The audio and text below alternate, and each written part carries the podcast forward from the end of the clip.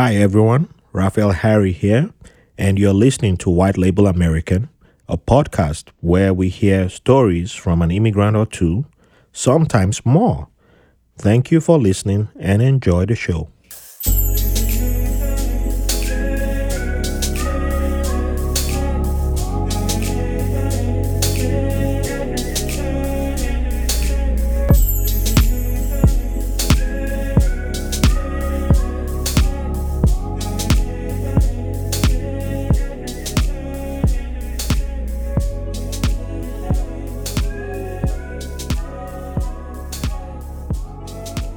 Thanks so much for tuning in to White Label American. We really appreciate all the support we've been getting from our listeners, whether it's through Patreon, buying us cups of coffee, or buying our merchandise. You are not only supporting us, but you're also supporting small and veteran owned businesses. And we can't thank you enough. If you're new to the podcast or a returning listener, you can also support us on Patreon for as little as $3 a month or, you know, you can do the Jeff Bezos thing and give us a hundred million. We will take all of it. We got loads of we got loads of bonus content, and you can help us out by sharing our podcast with your friends and on our socials and giving us a five star review on your favorite podcast platform. We really appreciate it. You can be a part of the show by sending your story via the contact form on whitelabelamerican.com, www.whitelabelamerican.com, or whitelabelamerican at gmail.com. Or you can leave a voice note via the website too. And for our listeners celebrating, Happy Lu- Lunar New Year to you. It's the year of the rabbit, so I believe that's uh, plenty of good fortunes coming your way. With that being said, let's meet today's guest. She currently lives in Brooklyn works as a product designer in the technology space, from music publishing to controlled environmental agriculture. I was going to ask about that for Patreon, but I forgot. But um, that's that's all right. We have we have bonus stuff on Patreon, so you see that's another reason why you should sign up for Patreon. And she helps to use design as a tool to bring positive impact to people and our surroundings.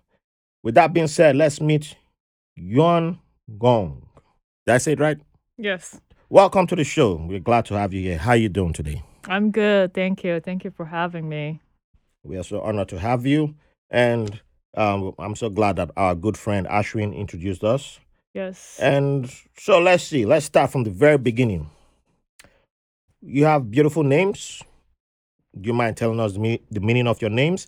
And is there a story about uh, how you ended up with that name?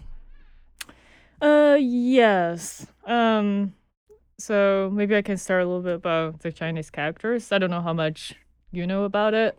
Like the Yuan is my first name. Okay. So that's just the spelling, the pronunciation of my name. But in Chinese language, that pronunciation can correspond to many other different characters. Hmm. So in writing, the yuan can come in completely different characters and come with just completely different meanings. Oh. And I actually don't really like my name. I never did. I like one more. I like names with two syllables. Hmm. I like single syllable names, but that's just me. And so my name, the writing of it is the writing and the meaning of it is very um meaning. Uh, I believe the meaning is just a, a very elegant and sweet and beautiful lady, and I never liked it. I find that too gendered, and it, there's a very strong gender role in Yeah. that name. Hmm. I, I can relate to that because my uh our daughter's name is um well the name my mom chose for my, our daughter is Ebimire hmm and it translates to a good woman. Yeah. So I was like, well, you know, but one name came from one side of the family, one name came from the other side of the family. So um, the one that came from my side of the family, that's that's the meaning. And I was like, but every other person seems to be like, oh, that's so beautiful. It came from your mom, and I was like, oh, oh, well, you know, Did you end up using it? yeah, Yeah. yeah, I, I used it. It's, Yeah, sometimes you just want to avoid, you know, fighting and all that stuff. True. You get tired of. I mean, she can always change it. Yeah, when she gets older, Yeah. I, I always tell her it's up, up. You know, she's four now, and she acts like she's forty. But I'm like, yeah, whatever you decide. But I like the shortened version, AB. Yeah, I like that. So I like that. yeah, it's and it's the, the shortened version goes it's uh, gender neutral. Yeah. So they're they're male ABs, they're female ABs. Yeah. Yeah. Yeah. I that's I think put to put it simply, I would much prefer a more gender neutral name. Mhm. But I guess uh, it was a different time. And and your your last name, um, what does it have a meaning? No, last name is we carry last name from dad's side for the most part. Okay. Um, I think these days people can just do whatever they want. to choose from either of the parents. Oh, So last name doesn't really have doesn't have meaning. okay. All right. So, um, with that being said, yeah, I, I, I- I've known of um, Chinese characters, but just didn't pay attention too much to the person who was telling me about it. I think it was on Clubhouse. Yeah, there used to be a room I used to hang out in. I haven't been there in a while. I haven't been on Clubhouse for months. But there used to be, it was a, a nice room. Um, the gentleman who started the room used to give one Chinese idiom and then ask anyone in the room. There used to be people from all over the world to um, give their version of the medium, the idiom from their part of the world, if they have a similar saying or idiom. That's interesting. Yeah, and there's there used to be it, it was another way to build bridges because it was fascinating how because he he's actually he's not even from China but he's um I think Chinese Malay. Yeah Mhm. Chinese Malay or but he lives in Singapore. Or either he's from Singapore but one of the two I'm mixing it up. But he's because he doesn't speak Mandarin he speaks uh, Cantonese. Yeah.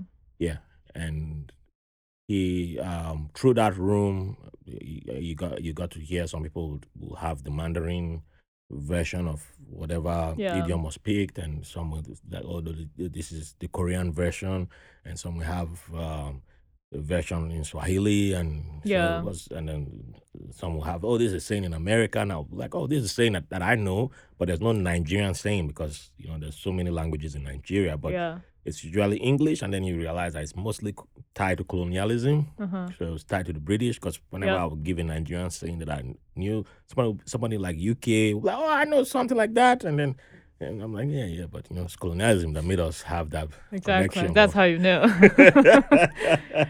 so yeah, so but he he always wrote the idioms in um in what were considered Chinese, and then translated them to English.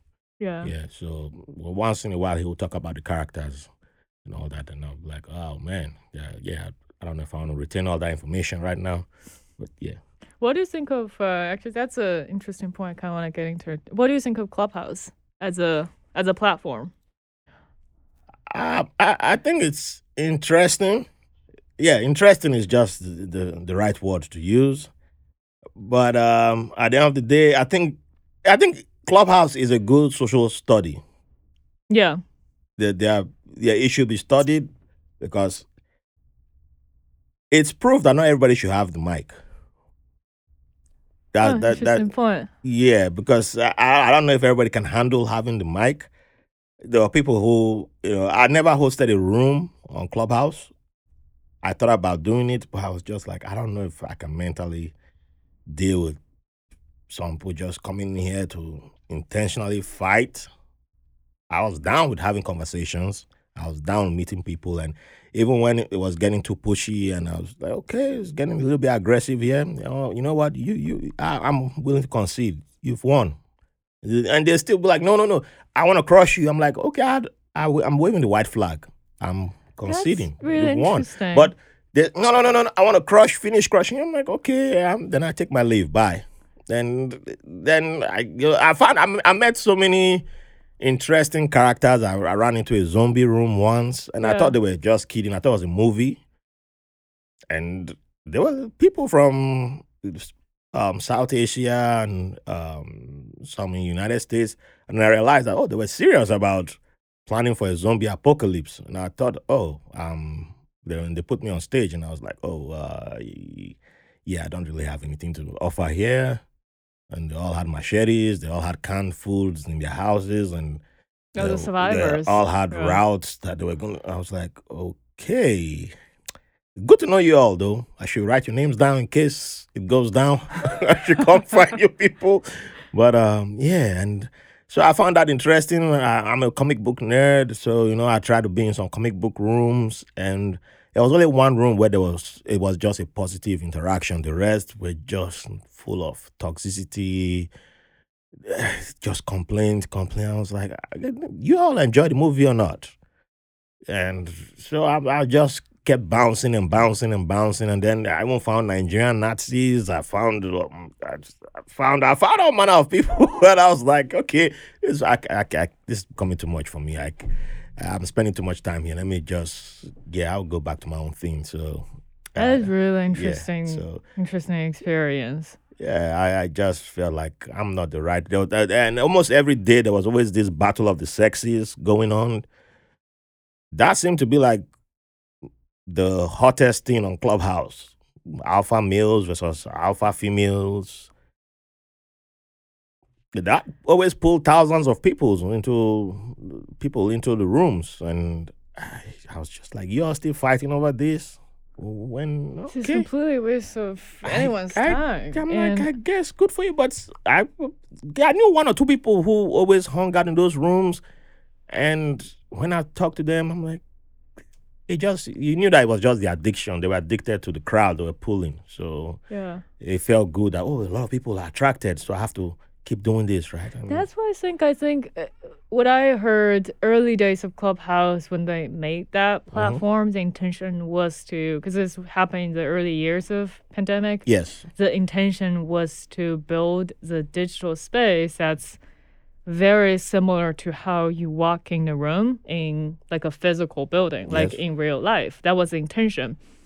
But I guess the being on the internet, the somewhat anonymous being anonymous there kind of unleashed a lot of toxic stuff. Like you probably wouldn't talk in a room with a group of people around you Well, in real life. Maybe yeah, but I think the. Facebook groups already unleashed that. True. And once that Pandora's box had been opened, and you, you saw it expanding to people are Twitter. just unhinged. to- They're gonna say anything. Yeah, so the moment they saw Clubhouse, it was like, oh, and now I can be vocal, okay. And, you know, there was supposed to be celebrities hanging out there, and then you come insult the celebrity, even though you're still watching or you're still giving money to that celebrity, but they're human beings. hmm So I'm like, yeah, I'm, I'm not willing to put myself up for that abuse. So Yeah. I, I thought I could connect to people. I, I got one good guest from there, and I was thinking I could connect with people who I'll be bringing on the show, and it just felt mentally draining. And I was just like, ah, yeah. Actually, I got two good guests from my clubhouse experience. I might go back one day and just play in one or two of the positive rooms that I found but I'm not sure I'll be on the clubhouse streets like I once used to.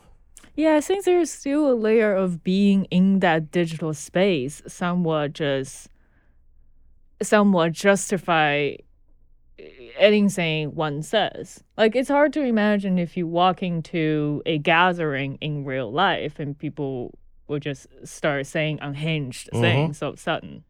Yeah, it's very uh, unlikely. We, we, we, are well behaved. Yeah. When it comes when, when that, that physical space, when we see each other, it's like, yeah, we have to watch what we say, who, who we say it to. And then once it's online, it's like, oh, gloves off. Here we go. Yeah. I can be me. It's um, what what, what do they call it? Um, it's, um, I've forgotten. There's there's a word I was thinking of, but it'll come to me.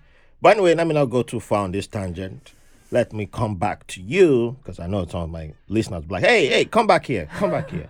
All right. So, um, I know we've already mentioned China a few times. So, can you let the audience know where you were born and what childhood was like for you? Yes, um, I like that one. I was born in Chengdu, China. Chengdu is uh, southwest part of China, so it's England. And I was born and grew up there till I was, I think it was just past 21 when I came here. And so childhood, it's funny I've been thinking about that. Like the city I grew up around the time late, very late 80s and throughout the 90s, it was a city of about 10 million people. Mm. And it's a very big city. Now Yeah. it's even bigger. And I I come to think of it, it's very similar to how I live my life now in Brooklyn. Oh. And it was before the mega growth of a lot of parts of the world we have been experiencing. So we, I lived in, I grew up in apartment buildings. There's like a courtyard and multiple buildings, and everybody know each other. You know your neighbors, Yeah. up floor, lower floor, and you know people from the courtyard across the streets. And I went to school like 10 minutes walk away, like grade school. And I then follow the junior high and high school just bike 15, 20 minutes. So everything is, you, it's reachable through either bikes or public transportation. Mm-hmm. And then I remember those summers going to the libraries and bookshops with my friends because it's summer vacation. You go to parks, you go get ice cream. You're hanging out just in those public space, and everything is before get getting so big. Cities are becoming so big and so expansive. Like you have those public space to just go out and hang out and experience that Mm. and everything is just right there. Yeah. And it's very, in a way very similar to Brooklyn. I was just walking down the streets the other day getting my eye exam. I just go there, I hit my bookstore and get my bread, and then take walks and get grocery, and then go home. It, it's so strange that after all those years and have the sim- similar feeling again. Wow. And things were very local. That's the other thing. At the time, Yeah. everything is uh, these days most of us we do grocery you go to supermarkets and whatever. In fact i go to the very local market like a very tiny um, mom and pop shop. But and you go to a bread place and go whatever you know where to get things. Mhm. that's how things were. Like you go you know your tofu person. Yeah. and you know your butcher. You know where you get your grains. Everything is seasonal and everything is local. And that's a lot of those are i think the, the market's still there but for the most part the supermarkets and just those big, big more chains, corporate yeah. existence are a bigger part of our lives now Fascinating. Yeah, that sounds uh, a lot like growing up in Benin City back then. And, you know, the supermarket was something you went to like maybe once in a year or once, twice a year. Well, that was, that was like a big deal if you went to a supermarket. Yeah But uh, yeah, back then we used to dream about going to supermarkets, and then now it's like, oh, you go to supermarkets all the time. It's like, uh, like when I talk to people back home, that's like almost every city. It's like uh, they they have supermarkets everywhere, and all that stuff that we grew up with. It's it's literally gone yeah from almost every city and and it's like people aspire to go to it's like yeah people sound like what's wrong? Like yeah we, we don't have a supermarket in our city. In this city that city is uh boo boo and yeah they don't understand that those relationships that used to exist yeah when you had those mom and pop shops and you know those, those feelings you know, we look down on it. And you know back then you didn't realize they say you don't know what you have until it's gone right? So Yeah, there's a whole, in, in a way, I, I would say the life experience now is much more alienated that way. Like, Mhm. especially with when it comes to food, you go to those markets, kind of like we go to f- grain markets these days, that you know who made those food, Yeah. you know who made, who grew them and then picked them and then getting them to the city and you can get them and eat them. And that was like how those markets are. Or like your shoe fixing person yeah like yeah, you, that- you know that those people yeah right and it was because it was who do those small fixes and Mhm. then they are there your your life the, the experience we had is through those people you're always interacting with them in the supermarkets come I, I think i was pretty small when supermarkets start to just show up and everything it was fascinating of course, everything is packaged Mm-hmm. and it's branded Yeah. and it's just a completely different visual experience. Yeah, I, I'm, I'm I'm trying to think back to first time I walked into a supermarket that I can recall, and oh, it was just it was to me it was like glorious. Like, oh, look at that! Yeah, that looks like I'm in the movies now. You know, Yeah. kind of thing. But you you don't realize that this showing up here means the ratio of the smaller Yeah. stores that you could go to, and even some days where um, I will I will be sent because you know I was, I was the youngest kid, so they'll send me on errands, and when I'll go to some of these smaller stores, I might not be given the, the exact change. I don't know if it was intentional, but um, there were times when you know I have the list of what I'm supposed to buy, and then the I give them the cash, and then the the clerk or the owner of the store usually was the owner of the store. He knew me, and he'll be like, "Oh, that's not enough money," and I'm like, "Oh, well, this is what the list says I should buy," and he'll be like, "Okay, um, this is how much you owe." Let them know, and uh, yeah, you come back and yeah, take everything, then. Bring the money. Yeah. and you know you could do that but you, you, you- at that age you never realize that you can't do that with supermarkets. Yeah. you can't do that. Either you have the exact amount or you're not coming Yeah. yeah so No credit. no credit No yeah. tabs. no tabs so with that being said what do you consider your favorite childhood memory to be Oh, those um New Year light shows. It's around the Lunar New Year every Hmm. year. And the parks will set up all those very elaborate light installation. And is that like fireworks or Uh, it's different from fireworks it's different than fireworks. Fireworks is also also happens at the New Year's Okay. Eve, and but the light show is always set up in the park, and it's they Oh. just set up all those very elaborate designs of light installations yeah and like temples and dragons and all that kind of different Oh. stuff. And it started from the people started going there like in the day because there's also those um I guess today what we would call food trucks yeah and they set up in the just other parts of the park. You just go around. You go with family, cousins, and your aunts and uncles, and then just get food and hang out. And then when it starts to get dark, dark, and then everything just lights up. And you go to go Oh. them station by station. Yeah, yeah I really like that. wow that's, That was like the fun times for a kid. That's Mhm. like the most fun times during the year. Yeah that sounds that sounds Yeah, beautiful. and I would get those hair bands. yeah. and like with the shiny shiny hair bands essentially. So right now, that so that that, that would that would be would that be going past today or would that be? Yeah i think it's around the new year time period. The new year is celebration i think it's like 15 days hmm from the first day. Actually it's from the eve to the 15th Oh, wow! Man, I need to go experience that one day. That would be awesome. yeah a lot of fireworks i hated fireworks growing up terrified they were so loud Wow. yeah smoky and loud never liked them Well, and fireworks came from you guys, right? yes Yeah. So you guys got the the, the more original ones Yeah. compared to like what we had in Nigeria. But yeah, it used to be a lot of smoke that uh, we had. I don't I don't even know if we had the stuff that we had if that was really good for us. But uh, yeah, fireworks. Yeah, people went crazy with fireworks and Oh, they, they go crazy in Germany too.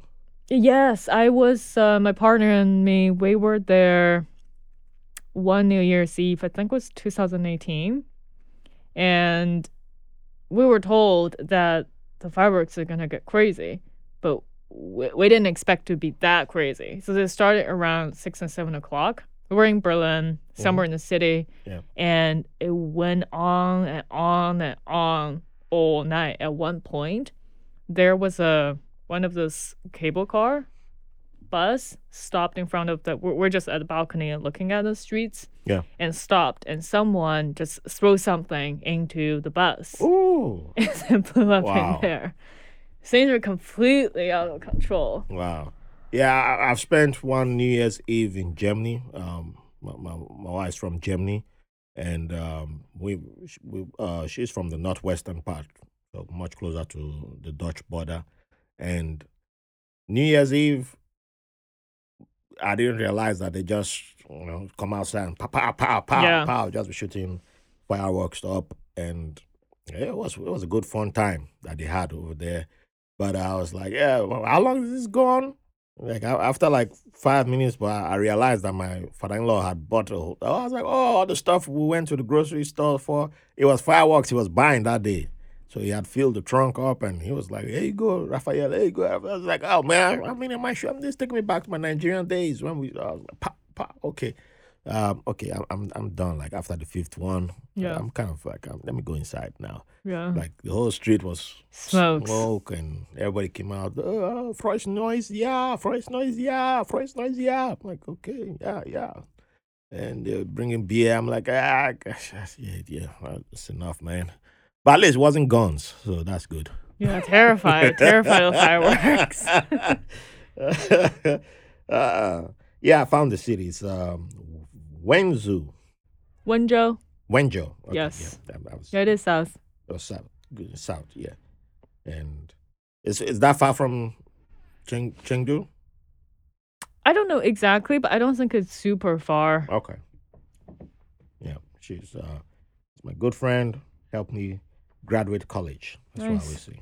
Yeah, on the way up to China, but I give her more credit than myself. But yeah, awesome.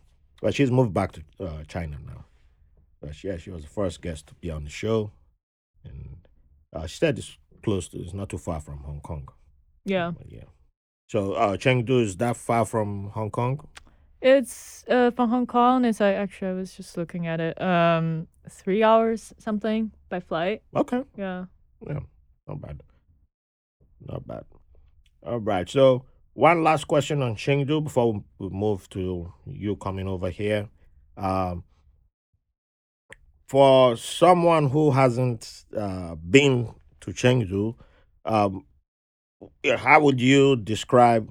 You know, you've given us a picture of a city being a big city, which it is, uh, but you know, let's say in comparison to like the American or Western world, which like how would you describe Chengdu? City wise. It's mild climate. Um, it rains a lot. It has a season, four seasons, very clear. It's misty in the spring, gets pretty hot, a little humid in the summer. Hmm. Autumn gets dry a little bit, gets some colors, but really mild and just cools down a little bit and easy into winter. We don't really see snow. It's Okay. that kind of like this today's weather will Yeah. be the very cold there. Oh, so Yeah. it's kind of like what Texas winter was like for me before they got snow. Yeah. Yeah, it doesn't really snow there. It rains. It rains pretty consistently throughout the year. Uh, cloudy because it's uh, geographically it's kind of like a basin. hmm It gets cloudy, and the city itself is surrounded by mountains and like uh, rivers running across the city. And I think the closest, as just vibe, I want to say maybe closest to San Francisco. Oh, Yeah. okay. It's really relatively tight as a city, and it's oh, um, I mean, gotta mention the hot pot is that's the regional food. Anyone have hot pot? I hope your audience do. How Spicy food. I've had a lot of spicy food. Yes, Sichuan cuisine. So Chengdu Oh, is in the Sichuan. Sichuan province. Yeah.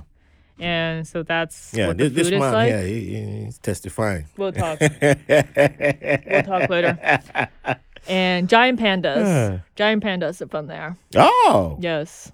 awesome. Okay. That's the hometown of giant pandas. oh, okay. Well, you got my daughter signed up already. Yes, legit. Because she, she's, although she might, she might ask about red pandas too. I'm like, you know. They got red pandas too in the mountains. Oh, Yeah. okay. I'm glad giant pandas is no longer um On the endangered list. endangered species. yeah, that was good. That was mm. good. One good thing for humanity there. So Go see pandas. yeah, yeah. I, I I always love watching them play. They're very playful. Like They're very playful. They're very good. cute. yeah, they look because all the photos and the drawings they they got white fur and then you see them play. I'm like man, they, you, look dirty. you know, oh, they do play a lot. And I'm like, man, I, I like to have that job though, just to be playing with them. They're, they're, they're, they're. Those guys, like, kudos to them. Man. They Yeah. do. Yeah, Just eating bamboo and yeah, but, but they, they they look they behave like um they behave like toddlers. They behave wild because I see I've seen when they be harassing their caretakers. It's not like a bad harassment, but they- it's like Harassment. they they just be they, they're giving their caretakers like we know you're bringing food for us, but we're gonna give you a tough time. Mm-hmm. Give more food or just get bring the food faster, that kind of thing. And ha, I'm just messing with you. And it's like oh, I'm like yeah, they- they're just big kids. yeah, That's what they are. Cute big kids. cute though. Yeah, but uh, I'm gonna run out of patience after like, come on, come on, get, get, get, go, go, go, go, go. It's done. I'm done with y'all. But uh, nah, they're cute though. I love them. Yeah. So, how did you go from Chengdu to, um, you know, coming to the United States? What what led to that um, decision to move? Uh, it was I was in college around that time, and it was actually very coincidental. Just one day, you know, I was in college. I have those boards, and then just was different events and notices and things happening, and I saw there was an exchange program, and I think it was actually just first year in college, and there was an exchange program with another school in the states, New Mexico State, might as well. And so I just wanted to give it a try, and I did. So I just applied for it, and it went so. So was college in Chengdu? Yes. Oh, okay. So you, Yeah. you didn't want to step out of home, and then when you stepped out of home, you went whoops. Oops, the other side. Aye. That is uh, and you know, when you were that young, that Mhm. decision making doesn't it doesn't really carry as much significance and how one will feel 10, 15 years later, right? Because Yeah. everything is open, and you want to try something, and then if there are other conditions to make it happen, you just try it. And That's I right. did, and I moved to New Mexico, and uh, I I lived there for how long? Let me see, a little bit over three years. okay. Hold hold, hold on Yeah. before before we, we jump into New Mexico because we'll um um let me see. Yeah. Okay. So three years in New Mexico. Uh, okay. Well, I'll ask this question, and I'll, after that we'll go on. We'll take a quick break. Um. So that there's because I'm a big, you know, I'm a nerd. So there's a multiverse. So in the multiverse, there's a possibility that it could have been Florida, or it could have been somewhere else, and you could have, you know, ended up in a different city Yeah. instead of New Mexico. So th- there wasn't any thought like, oh, New Mexico, where's New Mexico? You hadn't been there before. No, You I had no idea. Wow. Yeah, had no idea. Just dive right in. I, I do like that personally.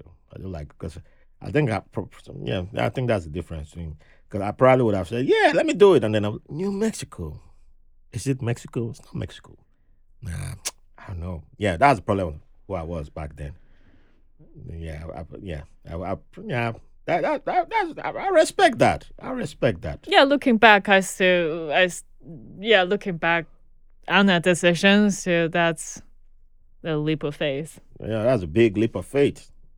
Going straight. That was that's woo. That was yeah. That's real. The respect there. Respect there. If I if I had br- some liquor, yeah, I would have poured liquor. Like yeah, that's you know got In close to fact, that. I think it's around the same time when I first landed there. I think I can't remember exactly what the day was, but I want to say January 18 or 19th. Yeah, my first time landed. In New Mexico. Yeah, New Mexico. So, but anyway, New Mexico is not. uh 14 years ago. That was oh, oh so your anniversary yeah. just passed. Yeah. Wow. And the weather, the weather in New Mexico, there is not like they they they don't have like winter like here, right? No, it's it's mild, so- but it can get pretty cold. But a type a type of dry cold. Well, It com- snowed compa- there compared to where you're coming from. So, Oh, it's completely different. It's extremely dry, and it has sunny days, three hundred days out of a year. okay. All right. So, we're going to take a quick break now. And then when we come back, we're going to explore New Mexico and then continue on to New York. Hi, everyone. We've made it two years, and who would have thought so? So let's go further and make it three, make it four, make it five, make it six. Who knows? 20. But we can't do this without your support. So join us on Patreon at patreon.com slash white label American POD pod or linktree.com slash white label American. Go there and you'll see our Patreon link and you can join us for as low as $3. We have bonus content, we have bonus materials. There's so much juice over there that we don't release to the public. And yeah, you can contribute in making this podcast better. You can send questions, you can send your ideas. And also, there's a lot of new things that are coming. The announcements are made on Patreon first because we have to, you know, take care of people who help make this podcast possible. So you can be the one to make this podcast what you want it to be. Come join us on Patreon and make it what you like to see. Join us, make it fantastic. Keep the five stars coming in, keep the love coming in. Thank you for the privilege of your company. Okay, welcome back and thank you for staying with us. So, we're still in New Mexico. Upon arrival in New Mexico, coming from Chengdu, how was uh, now? How how did your adjustment go now that you're in a new environment, new weather, new climate? You know, what what, what were those first few days, months? What were they like for you, and um, how did you, you know, adjust to your new scene? I think the first days and weeks were were very exciting and new because you're in a completely different environment and then and then start and then it wasn't so good. I think mm. the following months or years were no were not very good. I think part of it is just eh, I didn't like the climate and there's too much sound for me and it's very dry. And I think for the most part just a completely different world for me. And there were I think around the time we had a few students we're all going. And so you kind of have students around the same age and from a similar background coming in, but that was a completely different world than the world I have grown up. Like I was talking about earlier, I grew up in a place that you go to public space and hang out and then go to libraries and coffee shops, get ice creams and whatever.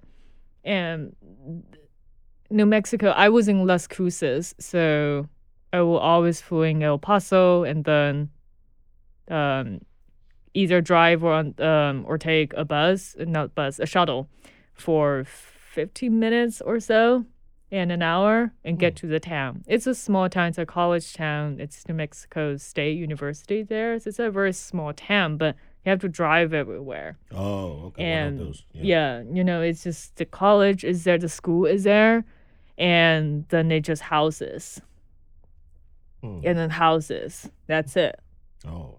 And y- you can't really get around, or there's no kind of like in suburbs. We'll see. There's no third place for us to for anyone to go and be there. Yeah.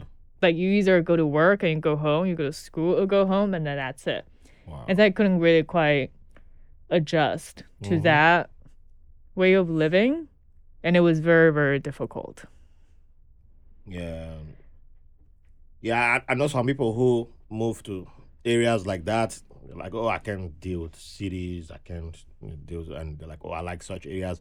But some of them tell me like, you know, they like use, oh, it, it's cheap, so I'm going there for, you know, I'm I'm saving money by moving to such areas, and I'm like, okay. And then with time, you start noticing that they always hitting me up like, oh, you know, man, I miss I miss the city, man. I mean, you know, I could get everything. I mean, I miss oh, I miss life in this area. I have access to. It. I'm like, ah, but I thought you said it's cheap, you know. Yeah, it's it's a vacuum. I think yeah. many years after I realized it's a vacuum. Exactly. That the life I had at the time and the the time and space, it's like an entire vacuum. There's no it, that there's no history, there's no context. You're just in a apartment room and with whatever was your bed and desk. and then you're in school. There's like everything is completely foreign Mm. and alien. It was a very strange feeling, and it was very strong feeling. I think maybe some people are are le- more adapt to that kind of change.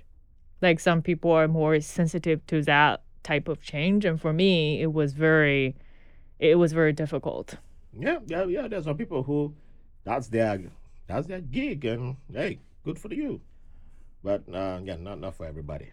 So yeah, so uh, you still got to spend three years there, right? Yeah, I spent three years. I first finished undergrad there. Okay. Uh, I was studying electrical engineering, and after finished undergrad, around that time, I guess I just didn't know what I was doing.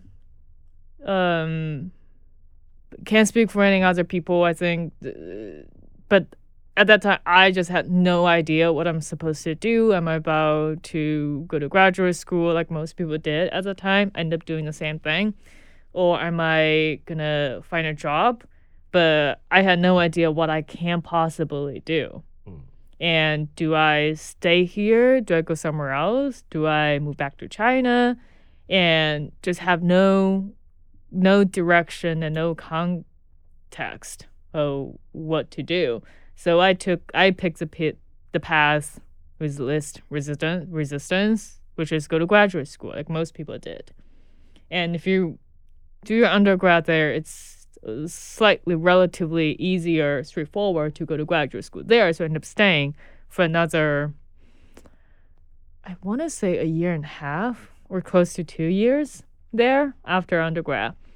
And graduate school, I think, in a way, it was a little bit easier than undergrad because in undergrad, there is just enormous academic pressure too. Like, if I couldn't even finish undergrad here, what am I going to do with my life? Mm. And in grad school, that level of pressure was taken off, and you get to have a little bit more options in what you can do in the field of study. Yeah. Um, but I think the overwhelming background for me was still I just didn't know what to do with my life. I didn't know what to do with my study. I didn't know what I really wanted to do, what I am capable of doing, hmm and where do I go from here? It was only like I think it was two years now looking back. Like what happens next? I Mm. think that sense that that feeling in twenties, early twenties is just so overwhelming. Yeah. I, I I can relate to that.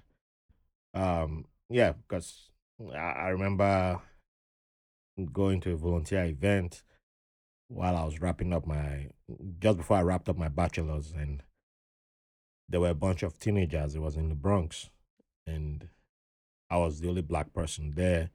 But it was a group of veterans who were mostly in the financial um, institutes, uh, financial world, from Guggenheim, and our um, uh, veteran service organization partnered with them. So I came from the veteran service organization, and when we got there, being the only black person and the teenagers were all black, I was the person they were all gravitating to to ask questions about college, and they were like, "Yeah, so what you gonna do? How do you know what you're gonna do? And how do you know what you wanted to study?" And the truth is, I never like if I were to go back and do it, everything again. I don't think I would have studied business ad- administration. I I only took that just it, it was a part of least resistance Yeah. for me too. And yeah, I, I just kind of rushed everything, but that wasn't my. I had no passion for it, Yeah. you know. And yeah, so it was kind of what I was telling the teenagers, like, yeah, you know, because there was one of them, like, bunch of them had like this is the path I want to be on, and I was like, okay, that's good. But one of them, she, she said, there's something wrong with me that I don't know what I want to study or what I want to do or what I'll become. Well, I said no. Like some of us don't even know. At you know, with the older we we we don't know. Well, we're just moving with the wind. Yeah. So don't beat yourself up. But you can always start on a path, and then if you don't like it, change. Yeah. And I don't know where she is today, but I hope, uh, yeah, I hope that was good advice that she took because at that age, that wasn't advice that I got. Exactly. I think at that age also it wasn't it, at least for me, I think at that time things also seems like the the school was everything I I had. Like Mm. I had to hold on to that. That's the every that that's like the only possible way out of that existence and into something else. But then I had to really kill myself and do well, do the things that I don't really believe in, Mm. but had to do it anyway. And it was and not knowing whether this is actually I think I did know that this is not the thing that I really wanted to do. This is not the thing I was really good at, but end up toughing it out anyway. Yeah. I think it's just around time that not knowing that you could make a decision not to do this anymore. You could do something else. It's it's it's gonna be okay one way or the other. It's gonna be okay. I think that's the the thing many of us don't. I think we don't listen to that part of ourselves. We all, we don't tell ourselves that it's gonna be okay Yeah. to try something else. Yeah, It's- yeah. And I think the years yeah. was like what you just said. I was just rushing, hmm rushing to somewhere I don't even know where I was going, but have that uh, persuaded myself that there was this enormous pressure I have to keep going. Only many years later, you realize you really didn't have to. You can Yeah. just make a different decision. True. So you got you did your undergrad in um sorry your bachelor's was in uh electrical engineering. Yeah, Did you continue on that path with your yeah, uh, your masters? yeah. Okay. And so after that, that's um you decided you were done with New, New Mexico. Uh, New yeah, New Mexico. Yeah. Pretty much. And how did you get uh pick your next des- destination? That was I've always wanted to visit New York, and I think it was around 2011. Then a friend of me would just finally visited New York, and just visited like anyone who first Mhm. visited New York. And I think after that, both of us were like, yeah, well, maybe we want to try live there for a while, and we're gonna try doing that. So after that, I think that's 2012. I was almost finished with school, and I didn't end up finishing finishing it, but it's a different story. And so around the summer, I just came to New York and I stayed for a few months because I was almost done with school. I just have the the paper to write, and I stayed till end of that year. Something happened in my family, and then also with my eh, paper, my professor wouldn't let me graduate without going to PhD program. So that kind of Oh, to keep you in Yeah. Mexico? yeah. So it certainly certainly wasn't cool. Yeah. And he could have just let me graduate, but he wouldn't.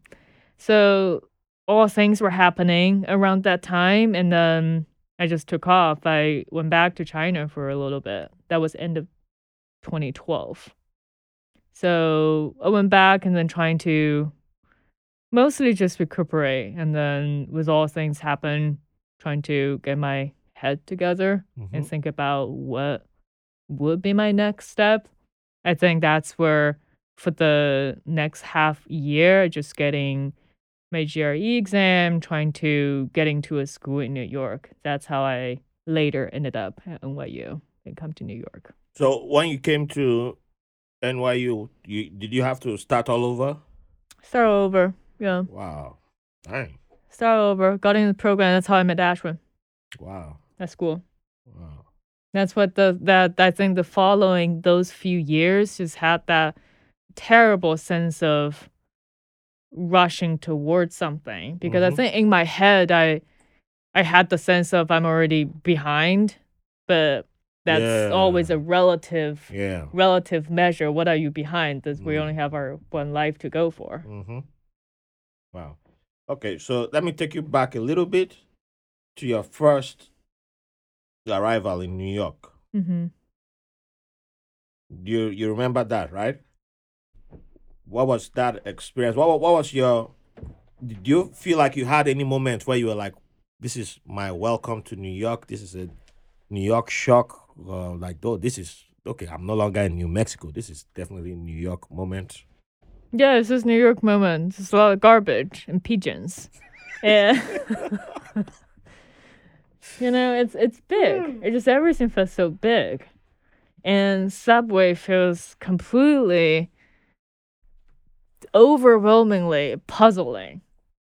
And the downtown and uptown just could not figure out. Mhm. And but I was very, very charmed and fascinated by it. It's a much messier version of the urban environment I grew up with. Ah, yeah, that's that's thing with New York, man. Ev- ev- Everybody who, almost everybody I've had on the podcast who who's who lives in New York, that's like the first thing they noticed is either trash, Garbage, man, everywhere. the smell, yeah, and the and then they the still love steam it. and heat coming out from the subway. Okay, oh, you came during winter. I came during the winter. Oh Yeah. wow, wow. Well, it it was there was no snow. Or was there? Was there snow? There wasn't snow, in fact. It just I think it was December ish. Wasn't really snow. It's just cold. But it's, it's like you do have a thing for coming to new places in the winter. Oh yeah, now you mentioned it. now you mentioned it. I, I'm not sure that I, I am I am big on that. Although I've done that with a few places like Bahrain and uh, I think Germany. My first time in Germany was yeah yeah both Frankfurt and the north was um, during the winter. But Frankfurt wasn't planned. uh, But that was just the airport I was flying through. But yeah, it's uh yeah that's uh yeah I, I try to avoid some places during the winter like Scandinavia. Yeah, you True. can't catch me there during winter, except like Iceland. I might because they have a lot of hot springs. So it's tempting, but still, no. no Do you think you can kind of see the true color of the place in winter? Because summer, Hmm. everything is nice. that's that's a great question. Everywhere is nice. That's a great question. You know what? That that's that, that you might be onto something. You might be onto something because you know back in Nigeria, you know, every time you saw snow on the TV and movies, you're like, yeah, I, I wish I could be in snow. I wish I could see snow. And then you come to New York, like, oh, nobody ever showed me what it looks like after you know the snow is over. And then you gotta walk in the dirty, the, The slush the and slush the dirt and all that. snow Oh, pile ew. up for the next three months. no, this Yeah. is oh no no no no no. Cause oh no no no. Everyone um, is sad and yeah, grumpy. I was like, okay, now I understand why in Finland, when it's winter season, they, they go into that dark depression and then they have the mirrors put up to like brighten the place and all that. Okay, I get it now. I was like, oh, I, um, okay. I, I, I started I started to understand and empathize with the people over there after I moved to New York because I think I, I I was going through that too in my own way. So yeah, but I was like, oh, all that time, watch. I want snow, and then there are people who have never been anywhere there's snow talking to me on the phone, like, hey man, I can't wait to get snow. I can't wait to experience snow. I'm like, ah. You know what? Yes, you need to experience Yes, it. Yes, yeah. I'll just let you. Yeah, you There's movie snow and there's Yeah. life snow, real Yeah. life snow. When you experience it afterwards, you go, what? Nobody told me about this. Mm-hmm. Then you're wearing the wrong shoes. yeah, exactly. You, you, you, oh, I, I think this is solid. Let me step on it. And, ah, what is this? You sunk. And now your shoes, socks, pants, everything gone. Yeah. You got, got- you have to decide: do I keep going forward or do I go home and change and then be late? And then, uh huh. Yeah, just a lot of hustle and bustle and busy and Oh, yeah. getting to places and yeah, it's just But it's still out. It's still my city, and I Yeah. love it. there's a certain toughness to it. It's a toughness, and it's cute. It is. Once, once you get around it, you just know Yeah. how cute people are. And you're like, ah, there, there's this tough skin, but they're, they're, they're teddy bears on the Yeah. You know. so you end up. Um, was it because of NYU that you ended up in Brooklyn? Uh, Yes, the school the campus was in Brooklyn, but the courses are kind of just taking us all over the place. Okay. Um, actually, I don't know exactly why I end up in Brooklyn. I think a lot of friends were staying in Brooklyn around that time, and I stayed in Brooklyn for years before I moved to Manhattan I lived there for five years and moved back. I think around I, I just knew Manhattan. yeah, on, on Brooklyn this is more podcast, Brooklyn is the best borough. exactly. But I even count Staten Yeah, Island. Brooklyn is is my town. Yeah, without even count. uh, But if you're from Staten Island, you know, we'll still accept you on Patreon and you know, bring do donate and all that. Buy our merch, and then we'll start to count you guys. You know, so you know what to do, Staten Islanders, and um, yeah. Otherwise, I'll still keep. I'll keep throwing bullets your way. But uh, yeah, we don't count you guys. Yep. But uh, yeah, and uh, my buddy in Long Island, they're gonna be like, mm, no, I don't count you guys too. But you're cool. You guys are cool. Two of my favorite guests are from there too. So yeah, Brooklyn all the way, Brooklyn all the way. all the way. That's right. So coming from um, electrical engineering, I'm guessing NYU was when you began to branch into your own thing. Yeah, yeah, that was a transition phase. Okay. I would call it. That was when I at least started to challenge some of my thinking in early years. I came to at least I came around and thinking, well, if I'm not very good at the things I'm doing, then maybe I should at least try something else. But as I said, at the time, I was also trying to preserve. I did spend this all those years in engineering. I wanted to just do something close to it. Hmm. So my program at the time was technology management. So it was the mishmash of people who all come from different contexts and background. It was a great program. It was very interesting. Met some of friends I'm I still we're still friends today. Okay. And kind of just got to learn different things and taking design related class and did workshops and programming with Ashwin. Hmm. And so kind of just start to explore other things that's happening in this tech space at the time and got into design as a consequence. So how did you um after NYU, how did you get into your first job and what was that? My first job, I was taking quite a bit of design related course. I did a bunch of projects and getting first job was really just a apply for a lot of places. Mhm. And finally landed on my first job as a UX UI designer. And it was it was a company they were mostly doing internal tools and enterprise tools. So there was a senior designer on the team, so starting really learn so just learning my ropes around like how product design actually works in organization. Because when you're in school any most things we learn is it's a very in a vacuum. You do a project on your own. Like everyone has their pet projects you're working on it's very much in the vacuum but once you're working in a team in an organization there's all different limitations and challenges and timelines and one needs to consider it becomes its own thing. Hmm. So when did you get into the music publishing? And then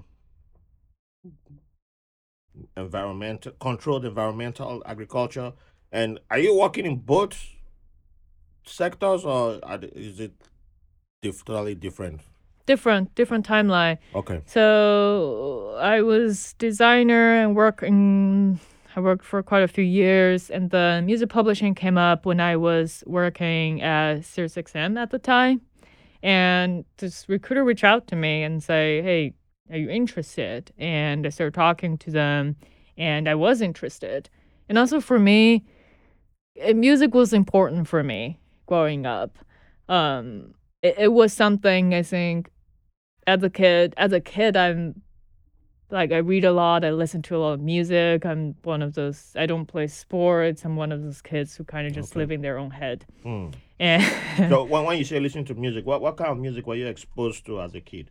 uh like i remember ha- getting my first walkman when i was eight years old eight or nine. My Hmm. mom came to pick me up after I think the weekend, one of those weekend programs kids go to, and she come and pick me up, and then in the back of her bicycle, and she put the Walkman in my ear. That was like wow, life changing. Yeah. Like music right in your ears on the go, and just a lot of pop music. And then around fourteen and fifteen, I just starting explore more um, rock music, I suppose we could say and just listen to all different stuff, whatever one can find from the market, and pop and rock and different stuff. And then around college, start listening more college time, just getting to know. That was also the beginning of internet. You start chatting with people, you get to know mm-hmm. friends, friends. And that really expand how one gets to learn about new type of music like from your friends say Yeah. yeah, check this out Mhm. or from someone else well this is really good and you start just building that the your own preferences Hmm. and i still find even today that's how one really gets to connect with music they can connect with is from people you know Yeah. Uh, almost all the guests have given me um, a bunch of artists that I've added to my playlist. So my playlist is always expanding on Spotify, and uh, yeah, I should share it one day with the audience, and y'all can see how I have hours upon hours of music. Uh, but I'm still in. Before I come back to the music publishing, uh, I will go back to your childhood with the music. Uh, so was you, you you were listening to pop, yeah a lot and of pop around the time and but was it only music from like China or pop from China or f- was it like global? kind of all over the place. Japanese pop was really big Mm. around the time I was growing up, and Chinese Because pop. you know you know why I'm asking. Yeah. With the Communist Party, I, I thought, thought like there was like a um what's the word I'm looking for like a restriction on the amount of American uh music coming into Oh, you mean Western China. Yeah, influence? yeah so I was I wasn't sure if you were getting were Yeah. exposed to a lot of I think around music from America. yeah for sure. Um, but for me personally, hmm I grew up with mostly British pop. Okay. Interestingly, like around the time, Yeah, I, I, I did too. too, yeah, it's a lot of British pop. Looking back, Mm. and I remember so clearly listening to David Bowie at 16 years old and Sex Pistols and random stuff like what one could find from your CD store. Wow. So and those are just sold openly. I think those were not sold openly. Those were like the people they will set up their little booths, Yeah. Like just on the streets and go Oh, okay. pick it out. Yeah, they do that in Nigeria. Yeah. Yeah. They also they do have um like the legitimate store you can go. They Mhm. still have for sure Western and Japanese and other um other selections in the store, Okay. just different channels. Okay. Yeah, that that's Yeah. what I was I was going to. Okay. So back to the music publishing before controlled uh before um, agriculture. Um so you're in the music publishing and your love for music made that easier for you to Yeah, that was that gig, right? Yeah, that was uh I think that was a really in- important experience for me in terms of both personally and professionally. It's something that I feel very close to. I've always wanted to be in that space. Yeah. And I did. And it was a I met some very good coworkers and very good people. And it was a it was a space most people are very very self-selected they're doing this because they're either themselves the musicians or they care about music Hmm. and so it's a different it's a different energy So how how do you feel like the music publishing, working in music publishing helped you embrace your creativity as a person? interesting question uh, creativity you mean Creativity as in uh, design as a profession or creativity just more general? In any way you define it. Okay. I'll, I'll leave that up to you. Okay. I think in that space, the work I was doing was a team. It was like we were uh, we were working on a tool internally, trying to streamline the processes. It was a good team to work with. So we're really everyone was very into it Mhm. and genuinely let's really try to think this through how we solve it.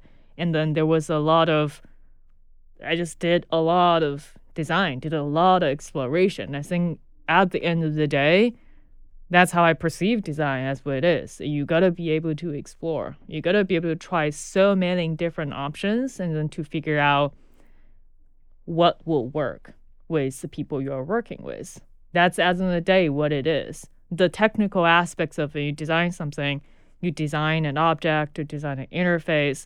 That technical aspect in terms of interface design, the how you use certain components, how you move this thing from one place to the other, how you play with typography and color, that itself to me is like just like language. You gotta be able to have certain you, you gotta know the grammar, you gotta know the vocabulary to be able to communicate oneself. Mhm. That's just how it manifests. But at the end of the day is there's all different set of business rules and how people um the the copyright copyright itself and different objects and then how operation is run within organization. And then at the end of the day is to to be able to make sense all of that and manifest through the interface. I think i was given the opportunity to be really able to take on a very big project and working with people and just run with people really just work with people who will be using those tools and I think that's really that was a challenge I think at the beginning of it. I I wasn't sure if I could pull that off and we did. And then that felt good. That was a that was uh, professionally I think that really started to change the for me I mean everyone has some imposter syndrome one way or the other Yeah. but kind of confirms that oh I can do this. I can do this pretty well. And then you will now move into a different sector down the line. And so, what led to you moving into the controlled um, environmental agricultural space? So at the time, I was there for about two and a half years, and we had a good run with the product I was working. And someone else from where I'm working now um, reached out, and so I started chatting, and I was very interested. I was very, very interested in working with something that's so close to us, working with food, Mm. and there's, I think there is a certain level of feeling very grounded that way. Oh, and I should have asked this question first. So, when we say controlled environmental agriculture, uh, to the layman, what, what, what will you, how would you define that? Um, we're okay to say just n- names, right? On the show. Names as in, Yeah, company, like where I work and all that kind of stuff. Oh, that's up to you. If, Oh, If okay. you do not want to, that's fine. Yeah, it, it's it's cool. Um, it, it's uh, our traditional agriculture. Very traditionally, you basically have to grow stuff according to what the weather can give you. Yes. And in more mild climate, you can grow more stuff. In a harsh climate, that's very limited. You can grow. Mm. but these days we can use technology to control the environment that we have indoors. So I work in a company called Bowery Farming, that it's a local company and that it's vertical farming. So you can grow like vertically into the space as well. Oh. Yeah. So you can Oh, grow I've- I've much more of stuff Uh-huh. within the space with much smaller space. Yeah. Yeah. And and that that comes in handy for some. I've I've seen. I don't. I'm not sure if it's your company, but I've seen some reports like on um Deutsche Welle, the German channel, covering controlled um environmental agriculture, growing in controlled spaces in um, pro- like projects to transfer some of these experiments to some climates in some in some Yeah. African countries, like um, those that are like in the desert areas and something like you know with the arid conditions, where you know like um, Namibia, some places where due to historical factors they can't really grow produce right now, so there's stuff like this that they're looking at Yeah. and you know because it's on online the most popular thing you see is uh, oh look at uh, Is- israel has good agriculture you just import soil from somewhere and that's you know people don't really know the logistics of all that and then they, they forget that it's not only one option that's available Yeah. so yeah that's why what you do is important but i just have to make sure you, you broke it down so everybody is aware of it and they don't just say Raf, you you, you, you let your guests just talk without uh, telling us. I'm like, okay, okay, okay. Now you know. Now you know. So we all know and we all can move along. So um, I have to come back to music Yes. because we love music on this podcast. And every guest who's on this show is considered a dancer. If you say you don't dance, then we stop recording and kick you off the recording. So Oh, I think it's- gotta go. it's too late. Nah, it's too late. You- You're already a dancer. We already accept you. So, um, since you worked in you, music publishing Yeah. and you've you know so you've kind of you already have uh, helped to improve the quality of listening experiences for listeners. You know, so when it comes to music, your own personal taste in music, you know, we need you to give us three artists that can keep you dancing for at least an hour. Now we we, we, we don't we're not gonna make a video of you dancing. Don't worry about that. But we just need you to give us at least three artists that can keep you dancing. Now there's a caveat. You can't name the most popular names because a lot of people have been on the podcast. You know, we have over 140 episodes. So yes, we forgot to mention that in the beginning. So the most popular names were being dropped, and I was, I was like, okay, you know what? There are certain names being repeated. There are other people out there. We need to discover artists. So you can give us artists that you know come from your part of China, or you can give us artists from some from New Mexico. You know, if you still want to give New Mexico love, Hmm. that's up to you. Um, yeah, you know, so I, I'll throw it in your corner, and you know, so you can give us at least three artists that can keep you Oh. dancing. Keep dancing. So it, it's not limited to eh, any brand, any genre of music. It's your choice, but you know, Dance music, huh? and, and that's how my playlist gets to keep growing. okay, that's uh, that's a really good one. Dance music. That is. And it's up to you what you define as dance music. By the way, it doesn't have to be what I define as dance music. okay, I'm gonna just throw it out there anyway. All right. Uh, I think you're gonna have to throw New Order into the dance music. New Order. That's the artist. name? yeah, New okay. Order is a band. All right, band. The okay. And wh- wh- where where are they from? Uh, British. Oh, British. Okay, They're we're going from British. All yes. The All right. reincarnation of Joy Division. All right. And I think there's on top.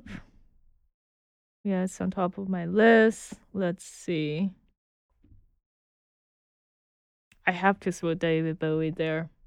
Just gotta listen to him a lot. Too big of a name? Mm, It's, quite- it's, it's quite popular, you know. So that that would be considered cheating, Okay. you know. It's it's the lunar year, new lunar year. So we don't, we don't want to start the year on the wrong foot. you know. Okay. Yeah, yeah. Oh, um, then Pulp then. Pulp is a good one to dance to. Pulp. Also, they're from Manchester. Oh. Also British pop. Maybe I have to add another rule now. Like, can cannot be two from from the UK. I know. I grew up with Brit pop. So it's called pulp. Pulp. Yes. So there, is there none from China? Because I don't think I have. From the internet. I think around the time, you know, Yeah. everyone is. Okay, so just you. listening to So I'm, things I'm on getting the the vibe internet. that you're you're you're an o- you're an old head when it comes to music. I'm an old head Okay. for sure. All right. Yes. All right. We'll, we'll we'll let you get away with that. Okay. All right. So who's who's the third one that you got? Let's see if I can find someone new. Oh, okay. I'm gonna give us somebody new. We'll, we'll take new.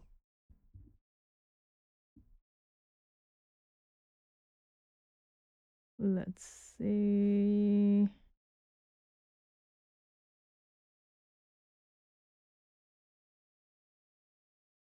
And can be local also. Local, huh? Mm-hmm. Oh, uh, for all the kids, I guess let's do the Strokes. The Strokes. I Yeah. like that name. The Strokes, they're local, relatively new. I'm surprised that's not British.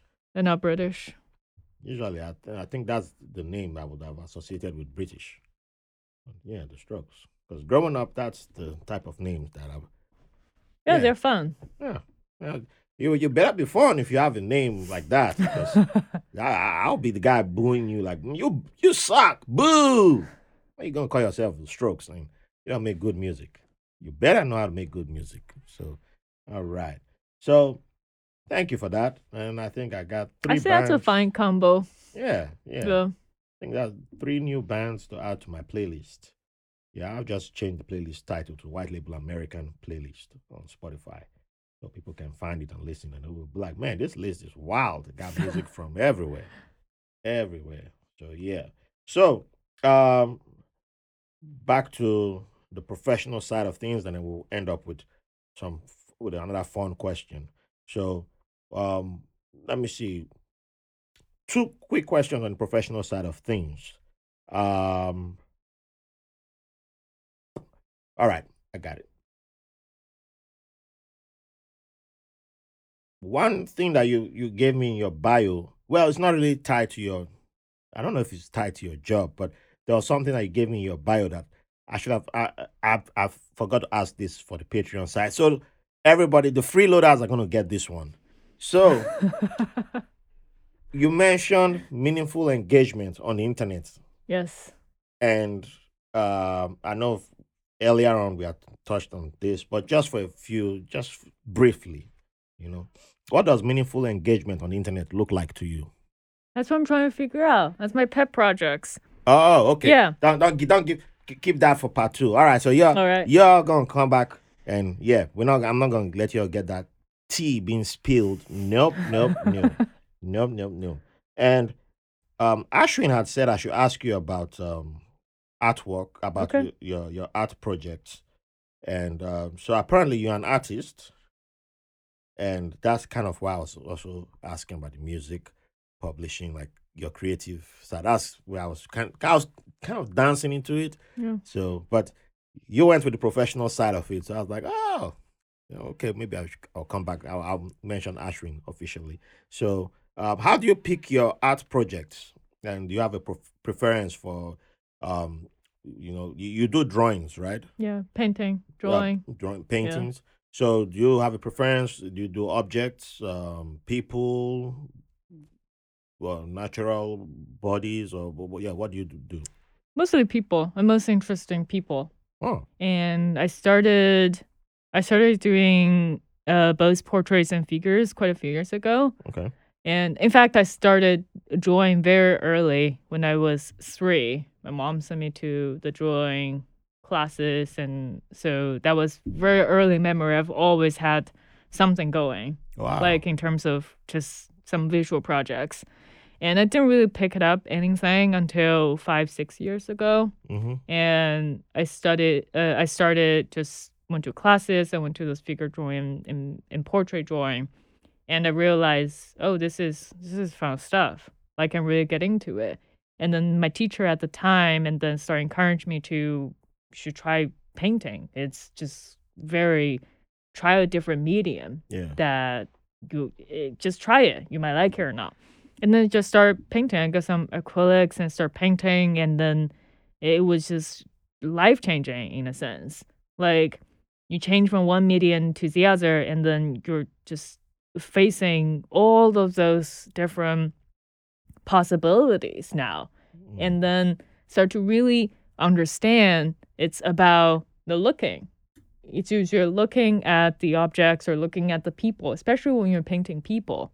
Like you're really looking at them, observing them. So do, you- do, you- do you paint people like um what's it called? How do you call is it like still models posing for you or you just stand at the corner, just watch people walking by and you can just paint them or how, how does that work for you?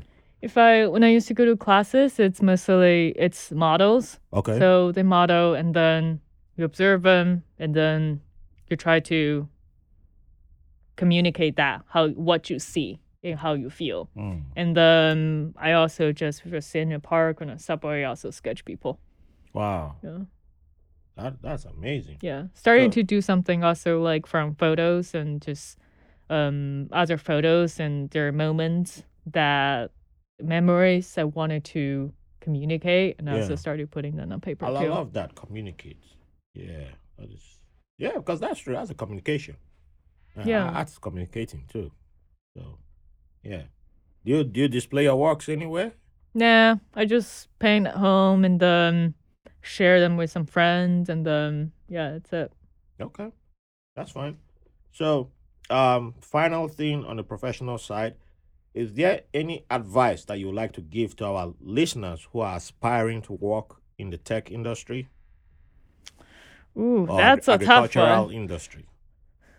Yeah, that's a tough one, uh, given what's been happening these days. Yeah, yeah, yeah. There's been a lot of, uh, well, like fifty-five thousand firings, but um, Yeah.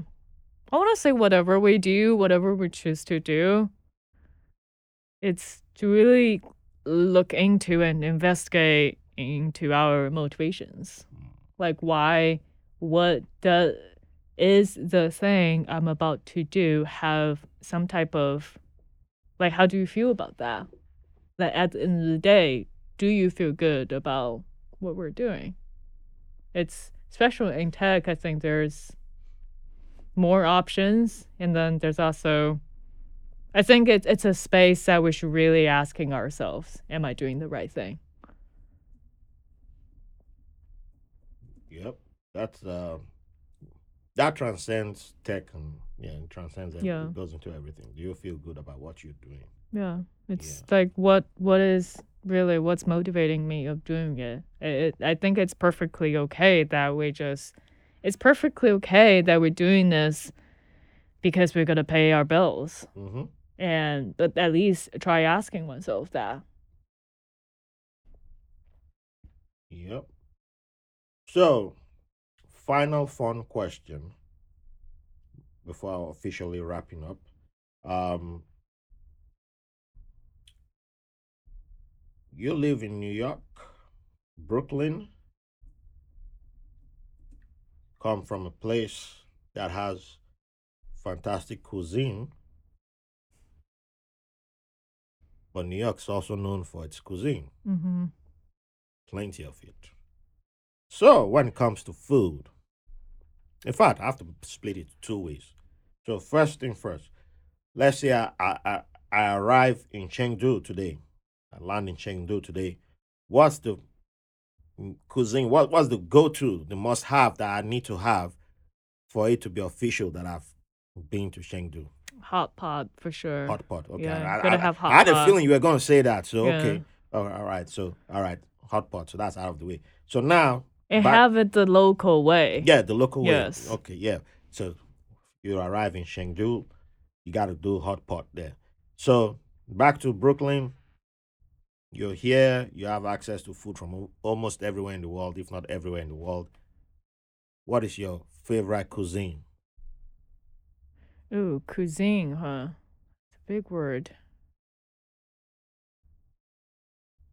It doesn't have to be the one you eat every day or every week, but it's just like when you have this, there's always a smile on your face.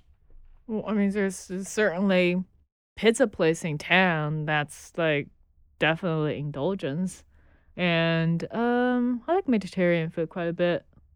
And Well, from pizza to vegetarian, that's uh no, Mediterranean, oh well, Mediterranean food. Okay, I like them quite a bit. Oh, I, was. I was about to say that's um that that was that was about to be somebody writing in, and I'd have just been like, you know what? Let me, let me I'll just Good you- slice of pizza is Okay, you you you're a real New Yorker then. Yeah, yeah they, they, they- can't say you're a transplant anymore. Like, hey, she loves pizza, man. And uh, which which place has the best pizza? in my opinion, No, which city? Which City, New York. Okay, Yeah. I thought you were gonna say Boston. It was like, oh, somebody. Ah, No, no, no, obviously. cancel this guy. No, Yeah, no, obviously. No. no, no. that, that was just a three question. I don't do three questions, but that was just one of them. But yeah, pizza, New York. I love pizza only when it's free though. That's me. I don't. I don't really have a preference for pizza in New York, like a place that I go to. But uh, but if it's bad, I I I would know it's bad. Yeah, even if it's free. I'll- I'll give you some names that after this. all yeah. right. So, final question.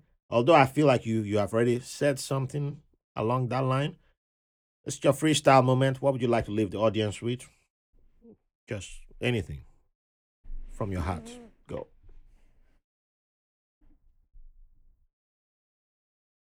I mean, I want to say kind of take it easy. Like, take it easy and then care for others, care for people you care for. And really think about think about what you're doing and the impact on other people. That's all we can do, really. And try to think beyond our just beyond ourselves and look external a little bit like what you're doing now Hmm.